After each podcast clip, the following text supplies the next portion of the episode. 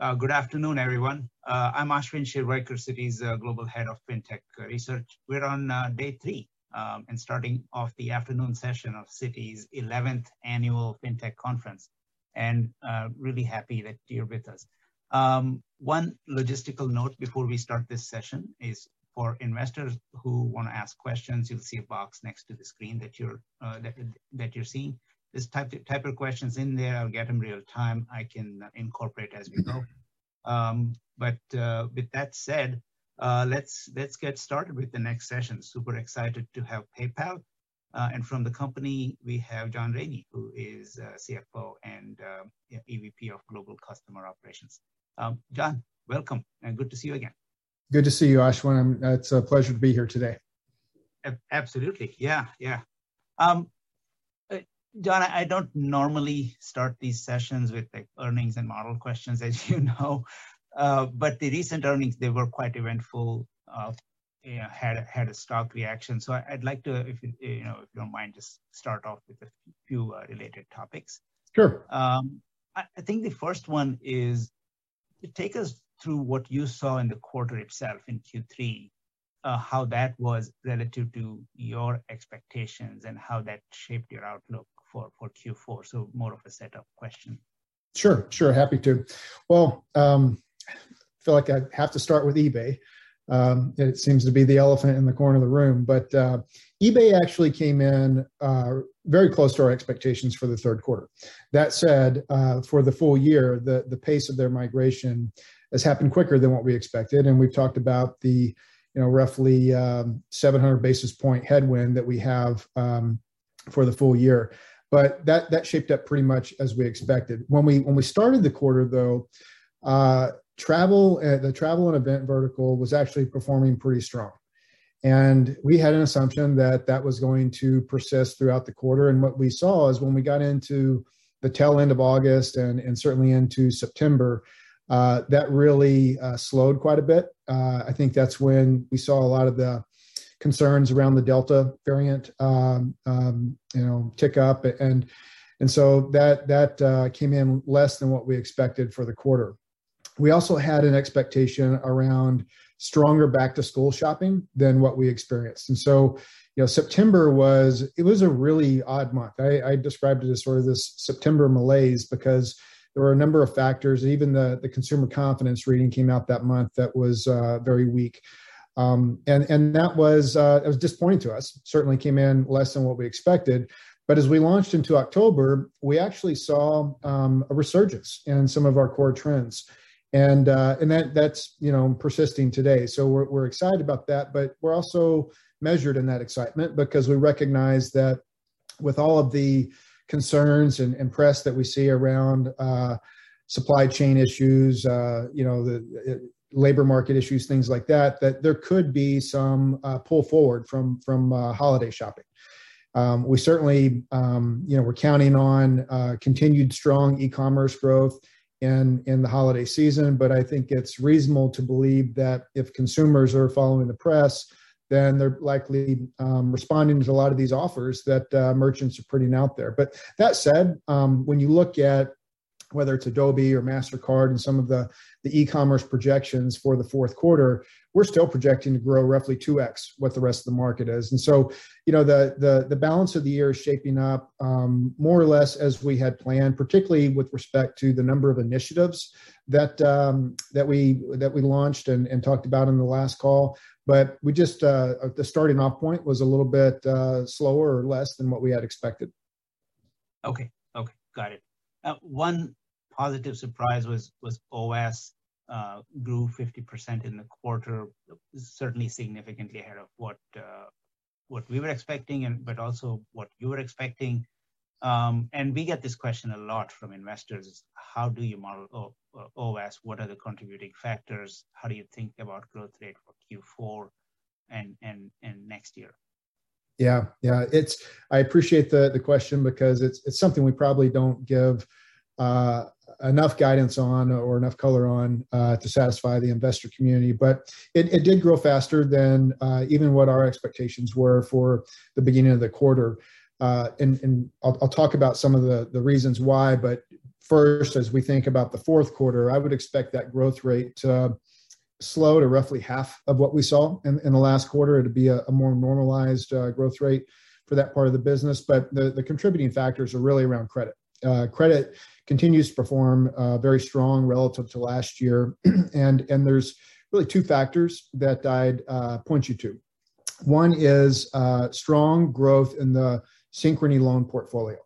And, and I think that that's an important point to mention, particularly as we think about the trajectory into next year. Because what we're seeing right now is with all of the stimulus that's been injected into the economy, um, loss rates are are really performing very well. And, and, our agreement with Synchrony is is a profit sharing one. So we uh, we recognize it as revenue, but it's it's basically a profit contribution from that portfolio, which is inclusive of revenue minus losses. And so, as losses have performed better this year, we've seen stronger performance there. Going into next year, I would expect that in the absence of stimulus uh, to, to normalize a bit. And so, we would expect OVAS overall next year to grow uh, quite a bit less than, than what we expect uh, the rest of the PayPal portfolio. The other contributing factor in the quarter, though, was the acceleration of revenue recognition related to the PPP loan portfolio. And so um, we we do certain services around origination of those activities as well as servicing those activities, and we rec- we recognize that revenue over the duration of the agreement. And as um, uh, our partner there, WebBank, actually sold part of that portfolio, um, we have to then accelerate the recognition of that. And so that was also a contributing factor in the quarter, which we should not expect to continue into the fourth quarter and next year. Right. And, and when I look at sort of non-transaction related OPEX grown 25% year over year for the first nine months, how are you thinking about that um, Q4 and next year? Yeah, so we've we've really sort of seized the opportunity in front of us and invested a lot into uh, this current environment that we're in. That said, um, we are going to have an operating margin this year uh, very similar to what we had last year, which was a record year for us. And so um, we're we're able to to do those investments by while still seeing our margins um, uh, climb like they have. But um, you know, a lot of the the investment that we're making, Ashwin, is is like in permanent heads. Like these aren't sort of necessarily like one time costs that um, we incur in one quarter and are out the next quarter. We're, we're, we've become a lot more a lot better and a lot more efficient at uh, our own organic development our own engineering resources and and um, the yield that we're getting from that. And so we've added more resources there. The the, the reason i describe it that way is you know we, we're growing roughly 25% this year. We grew roughly 25% uh, next year. Um, th- th- those costs that we've added aren't going away. So we have those engineering resources as we go next year. I don't think we're going to grow 25% next year. In fact, we guided to something that is sort of the high single digits. And I think that's an appropriate level of investment for us that still enables us to capitalize on the opportunity while not being um, spread too thin and focusing on, on too many things. And so we'll get to what is, you know, next year probably a more um, uh, normal expense growth rate, uh, similar to what we've seen prior to the pandemic uh, time period. Okay, okay, got it, got it. I, I want to get back to what you call the elephant in the room, eBay. Um, obviously, modeling it ha, has been uh, modeling the deceleration has been a, challenge for many. Where do we stand now? Uh, for Q, just to be clear, was that the last part of the decel, uh, or has the timing changed? And then um, I, I want to make sure that that everyone gets the tough comps part of it right for next year. So can you remind investors of how to think about 2022? Sure, sure. So I'll start with the fact that our business ex eBay is, is the best proxy for how we're going to perform going forward. And implicit in the 18%, roughly 18% revenue guidance that we provided for next year is 22% revenue growth ex eBay. And you know we're at we're at a point where uh, eBay is roughly three percent of our business, and we would expect it to stay in that range for for um, the foreseeable future. That said, to your point, um, we we we sort of saw the brunt of that impact this year, and we're going to lap that next year. Um, but you know the the eBay migration was effectively complete at the end of the third quarter And so what's happening to our business right now is not the continuing decline, it's simply the comparison of the performance in one period to a period in a prior uh, to a, quarter or year that uh, that had that eBay in, impact. And so for us, um, the first quarter is going to have the most acute pressure from a year over year perspective, and, and our growth rates will probably look pretty similar to what they are in the fourth quarter. The second quarter will be uh, uh, you know, a little bit less of an impact than that. In the third quarter, even less than that. But by the fourth quarter of next year, we're getting to what is a normal sort of apples to apples comparison of our performance, where e- the mix of eBay in our business is not changing or the composition of that is not changing year over year. And so, as we noted, we expect to exit next year at, a, at an overall growth rate for PayPal that is in line with or higher than our medium term guidance. Okay. Okay. Got it. It. Uh, and, and, just to be clear, uh, you know, when you said eBay is now stable in in dollar terms, it's stable, or as percent of rev, it's stable. Uh, how did you mean? Yeah, so really, um, I'm talking about that in terms of the, their overall migration. So they've they've effectively migrated 100% of their merchants, and so there is not another shoe to drop. And so our business going forward will be really retaining our share of checkout with those merchants, which we've said is you know approximately 50 percent, five zero percent of um, of, the, of that, and so we would expect that to uh, be very consistent over time based upon our prior experience. Um, what is harder to gauge is sort of like how eBay overall does. You know, they are a, um, a lower growth business, um, so we're not necessarily expecting anything different than that uh, as we move into the future. Got it. Got it. Okay. Um, and and you know, um, just getting more eBay questions. So eBay take rate is that also stable going forward? Yeah. So uh, a year ago, the eBay take rate was roughly four percent on our business, and I believe, if, if memory serves me correctly, in the last quarter it was two point three seven percent. Um, there is a little bit more of a decline uh, that we'll see there, but um, because it's such a, a, a, smaller part of our business right now, it really won't have the uh, more pronounced effect that we've seen in the last two quarters, where roughly half of the decline in our take rate has been a result of eBay. So we do expect a, a little bit of a compression there, but overall our take rate should, um, or the, the, the rate of decline in take rate should abate from what we've seen in the last two quarters. Right, right, okay. Um, but and I don't want to kind of ignore or forget an important thing it said in in in there, which was ex eBay. Um, I think you're growing 28 percent this year, um, yep. or this this year, and you're basically thinking of low 20s, 22 ish um, next year. Is that sustainable going forward? And, and the the point of this is, you know, the the the, the, the most frequent long term investor question I get is how do you think of whatever's happened in 2021 in the context of your mid- medium term sure. outlook? Yeah. Right. So, Happy to.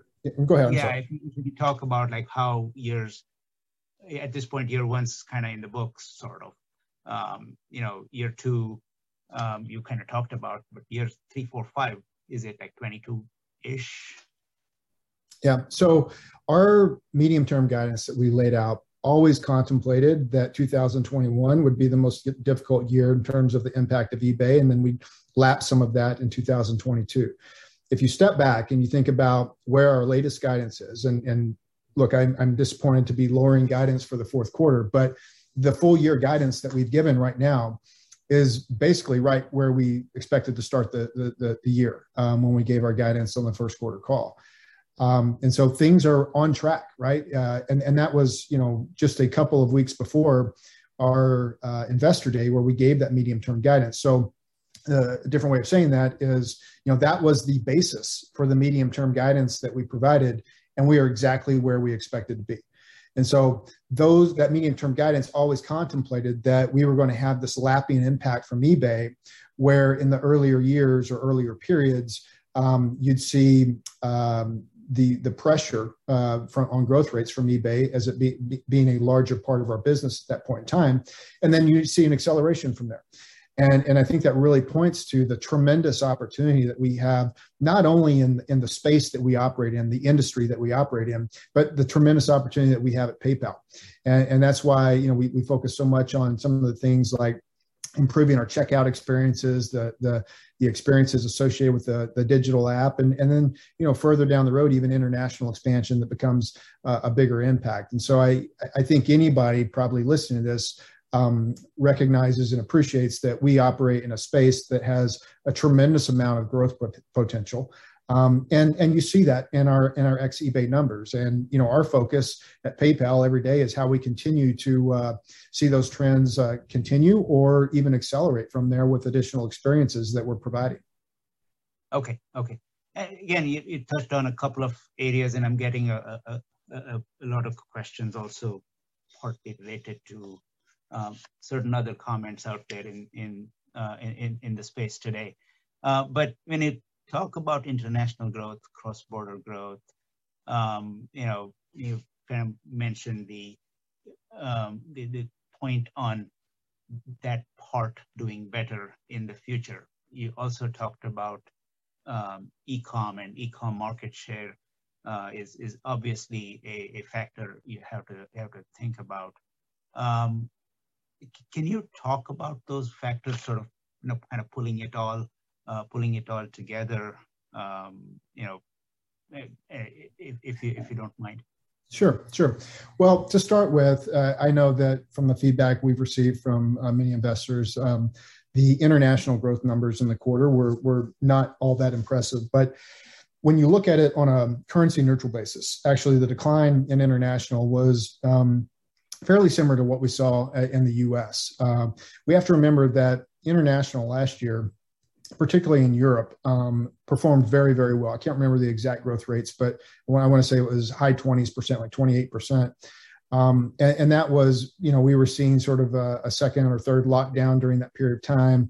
There was a resurgence of some of the uh, the, the virus, and so that contributed to a lot more, um, um, you know, people doing uh, things online versus in person. So we were lapping that experience. Exacerbating that that impact is this year uh, we see a lot of the supply chain issues that are out there, which are more acute in the APAC or the Asia region. And so I think the double whammy of that um, provided numbers that uh, were not, you know, in line with sort of the overall growth trends of the business. But that said, international is a tremendous opportunity for us. And, and like Japan is, is the example that, that I have to start with because we just made the acquisition of Paidy there, which is a, a great platform with a two-sided network doing installment pay there in Japan and really caters to some of the uh, predilections of, of uh, consumer behavior there.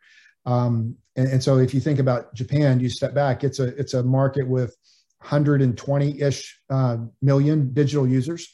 Um, and, you know, we're excited to have this as an accelerant to our growth there.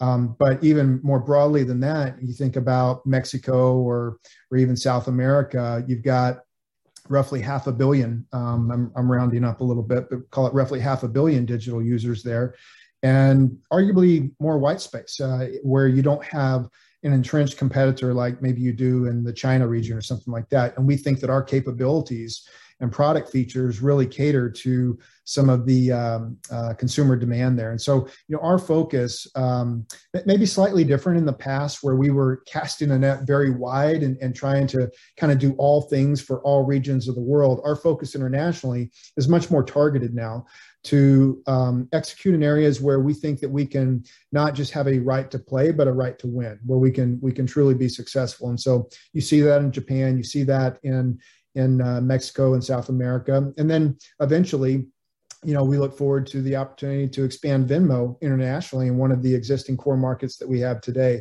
I think all of that is uh, is a tremendous opportunity for us as we look out over the next four or five years. Got it. Okay. Okay. Uh, and judging by the frequency of, of, of what types of questions I'm getting here, um, I do want to kind of change the order of what I intended to ask and talk about. Uh, sure. Let's call it button wars, uh, if you if you if you will. Um, and look, I mean, our point of view is is kind of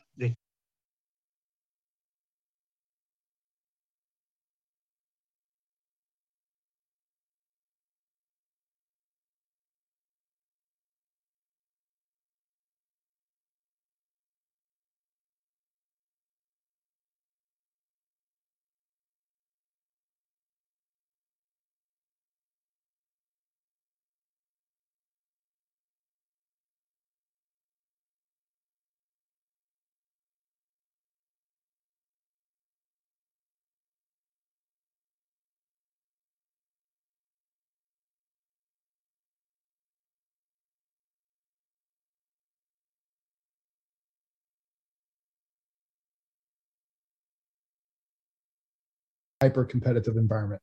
Um, you know, I, I joined the company in 2015, and at that point in time, the, the questions around competition were more with the traditional players in the ecosystem. Maybe you throw in Apple there, and th- that the list of competitors has changed over time. I think maybe some of the concerns around that existing set that I said have, have, have abated some, um, and or maybe we've allayed the, the concerns that are out there. But now it's a new set of competitors and and so that's what motivates us each day to wake up and and you know try to uh, thrive in this this market. And i think it's also why you see some of the valuations in this space because the addressable opportunity is so large. And i've never never really uh, held the belief that this is going to be a space where there's a winner take all. I think there's uh, plenty of room for a few players.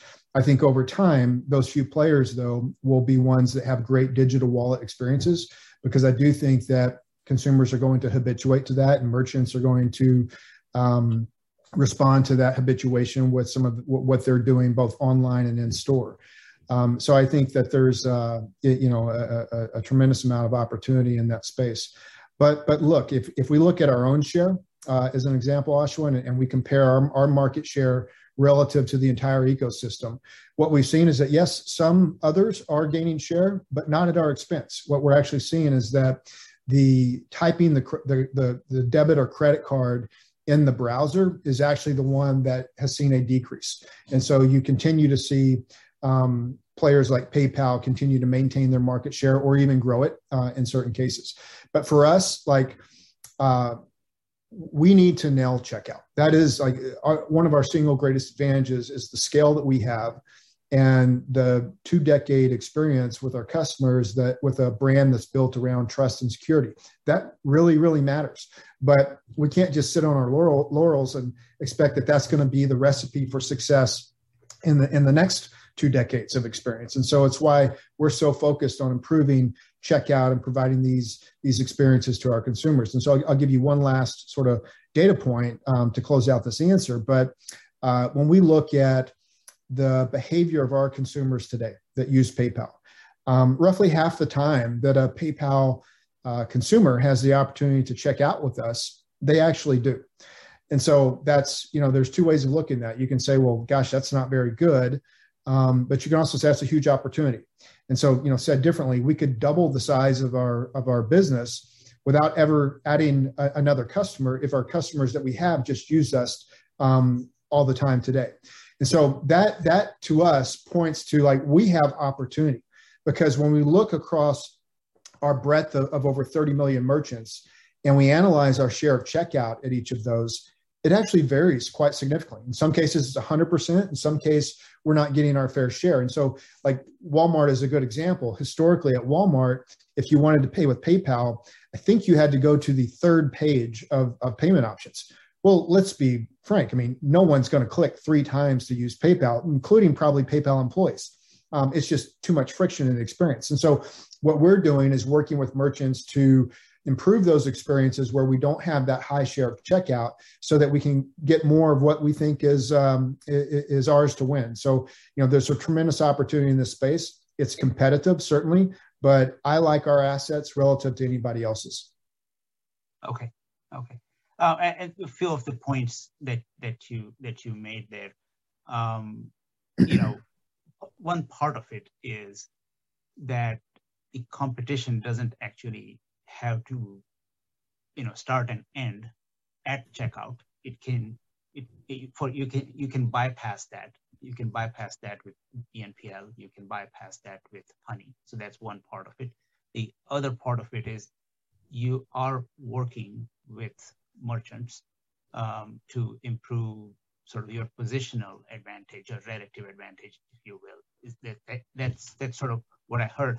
Um, so from an engagement perspective, is it possible to maybe quantify, you know, both the customer and merchant side because that that becomes important in the in, in, to, to to get to a more holistic answer, if you will. Yeah, well, it, it varies uh, greatly depending upon um, you know merchants and, and, consumers. Some use us all the time. Some uh, are sort of only when they have to. But I'll point you to our engagement numbers in, in the most recent quarter, which were our highest ever. And the the overall sort of headline number of a 10% increase in engagement really, I think, belies what's happening to the rest of our business. Because again, I, I sound like a broken record here, but if we strip out eBay, our engagement grew almost 20%.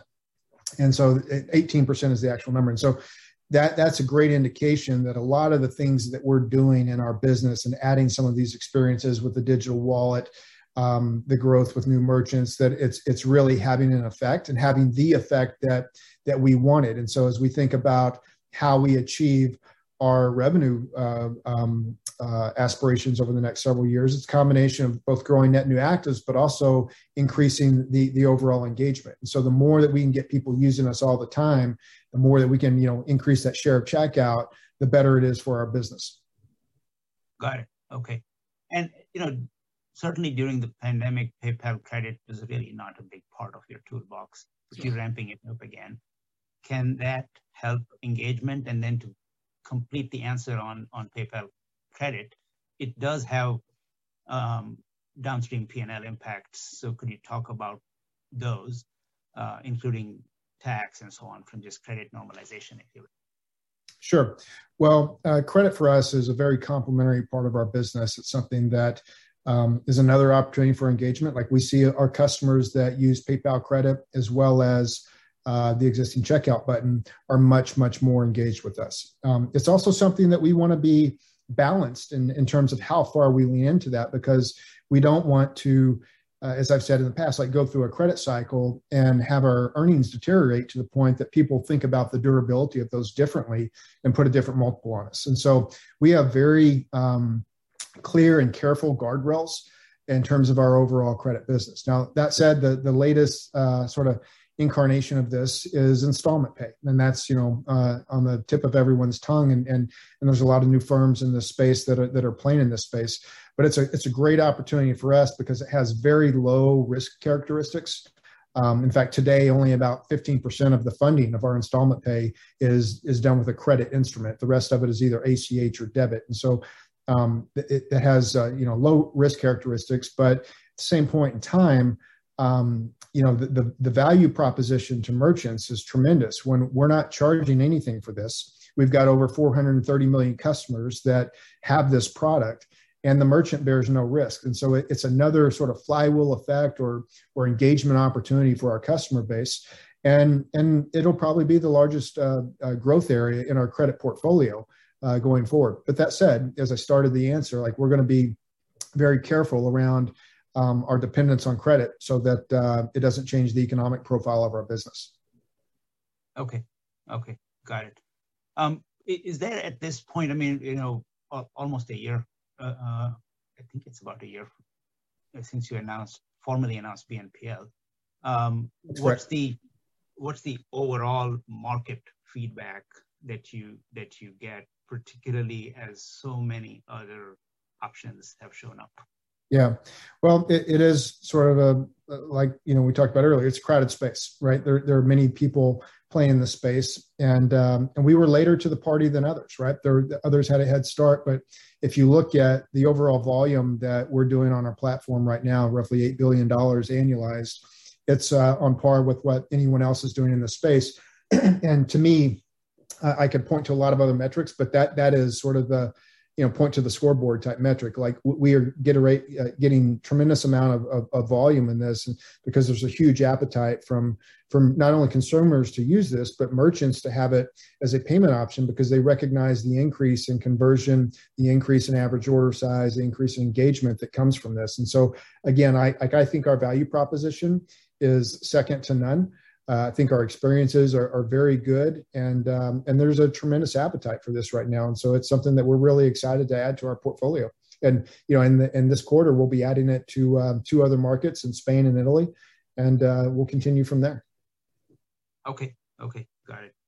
Um, I, I, do have one little quick question going back to the midterm guidance and clarification question that that arrived from an investor, uh, which is uh, is formally is Amazon is that included in your midterm? Was that always included, or or is that incremental? So if you go back to whoever it was, February uh, of this year at our investor day, Um, I can't say that specifically Amazon was included, um, but we did have an assumption in there around a number of different large merchants deal uh, deals that um, you know we now have the ability to do since we're um, freed from the operating agreement with eBay. And so um, a different way of saying that is, is there should be no change to our medium term guidance simply because of Amazon as it exists today. Now, over time, if that uh, turns out to be uh, much greater than than what we expected, and, and we get a lot of traction there, that could change. A number of other factors could change uh, our guidance as well, because there's just a, a, huge opportunity in our space. But at this point in time, um, all, all of that was uh, uh, call it roughly included because we had assumptions in there around merchant growth. Got it. Okay. Okay. Um, one of the questions um, that you know it may be a little bit less frequent now um, this is kind of noisy, but but we did get a lot of questions. Was with with regards, you know, Pinterest, and that's kind of the desire to do larger M&A, if you will, broadly speaking. Uh, on your earnings call, you mentioned a higher hurdle rate for larger um, M&A. Kind of, if you think of the strategic question, though, of what attributes or criteria do you look for for M&A? geo expansion, how important is, is, is the underlying model? I mean, will you step into advertising based models, for example, considering you have many clients for whom that's core? Uh, any incremental color around that would be helpful. Sure, sure. Well, can't imagine why why that's been a question, but um, it, you know, I'll start with the point that I, I think is uh, a really important one, and is that we are a business that generates a tremendous amount of cash flow, and uh, and and that allows us the luxury of being a very acquisitive company. Um, you know, I, I don't, I can't sit back and say that there are holes in our portfolio or needs that we have to achieve our, our five year plan that we need to go fill uh, through acquisitions. I think that that's entirely an organic plan. Um, but there's always opportunities to complement or accelerate what we're doing with acquisitions. And historically, those have been uh, of, a, of a smaller variety in terms of overall dollars, call it, you know, one to, to four, five billion dollars. Um, and, and, that's generally the way that investors should think about our business going forward. That that really fits our model uh, a lot more. Uh, but that said, um, I mentioned this like for for every deal that we announce, there's a hundred that we don't look at, and and the opportunity in front of us is so expansive. We don't want to kind of put our head in the sand and not explore certain other things. Now, look, I mean, we're, we're not going to go like buy a railroad. I mean, we're not going to go that far afield, but there are certain technology things, whether it's ad tech or what we can do around commerce, that certainly are not too far afield from what we do and and we have to explore. In this particular uh, situation that was that was uh, speculated about and rumored, um, you know, it, it, would have been a much bigger deal and, really, um, uh, you know, kind of point to one of those directions that I, I, just referred to. But you know, we elected not to do that. In fact, I think you know we, we actually weren't even that far along in uh, in in the process there, and so there was a, a little bit of reading into that. But we're always going to explore deals. I think Ashwin, that's sort of my job as, as a fiduciary and a, um, sort of steward of the resources that we're managing that are the investors' money, right? Is, is how do we create more market value? And as I look at our organic plan today, I think we have the same opportunity or greater that we've had that we've experienced or realized over the last five years. We have that over the next five years. But that may not be good enough, right? Maybe there's other opportunities that if we were to really nail some other vector, that even create more shareholder value. Now, that said, I, I mean, stating the obvious, there's execution risk with with all of these things, and that plays into um, our, our, calculus on this. So, as you ask about sort of the the metrics or sort of um, um, analytics or the way that we look at this, I mean, execution risk is a is a is a huge thing. Like we don't want to get so distracted that we stop running the company and start running a merger. And, believe me, I I, I come from a background where that happened to me with the merger of Continental and, and United, and there there's some real scar tissue there. So um, I'm I'm very cognizant of, um, of, of the effect that that can have on the business. But you know, I, I want the investors to know that um, our core business is is doing fantastic. you know, set aside sort of some of the the comp numbers that we're dealing with right now in the current quarter, but our core business is doing fantastic. But we also have opportunities that we need to explore from time to time. Our model going forward should be pretty much from an M&A perspective what you've seen in the past. But we, we also have to explore some things and you know maybe one day one of those works, but it's not as if we have $20 billion that is burning a hole in our pocket and we feel like we have to go spend that. Yeah, yeah. Um, no, that that's that's fair answer. Um, I want to close out. I mean, there's a, a, lot to talk about, but we are kind of coming up on time. Uh, I want to close out with maybe a, a last question on you know su- super app uh, rollout. How should investors think about it? Is it helping engagement? Is it doing what you thought uh, it would it would do? Um, you know, I think that can feed into that overall answer with regards to competition as well. Sure, sure.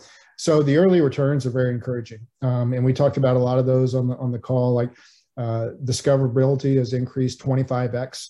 We're seeing um, increases in, in, engagement among a number of things like um, like crypto as an example. First time users are up 15%, and so each of these things, um, you know, while very early on, these th- these are the sort of the seeds of growth that we're very focused on to make sure that we're getting the type of uh, results from an engagement perspective that that we expected, and and there's so much more to come. Uh, we talked about a lot of the things that um, that we have on our roadmap, and there are many things that we haven't talked about yet. Some of which for competitive reasons, but but I think right now, like it's it's too early to extrapolate the the trends that we've seen just in a in a, in a month or two. But um, that as as the CFO, as someone that's sort of you know laser focus on how the the yield is for these investments that we've made. I'm very very encouraged by what we're seeing. And and you know this is the um, this is the foundation for how we're going to grow going forward. Again i think the ascendancy of digital wallets is something that that is going to happen over the next several years. It's just it's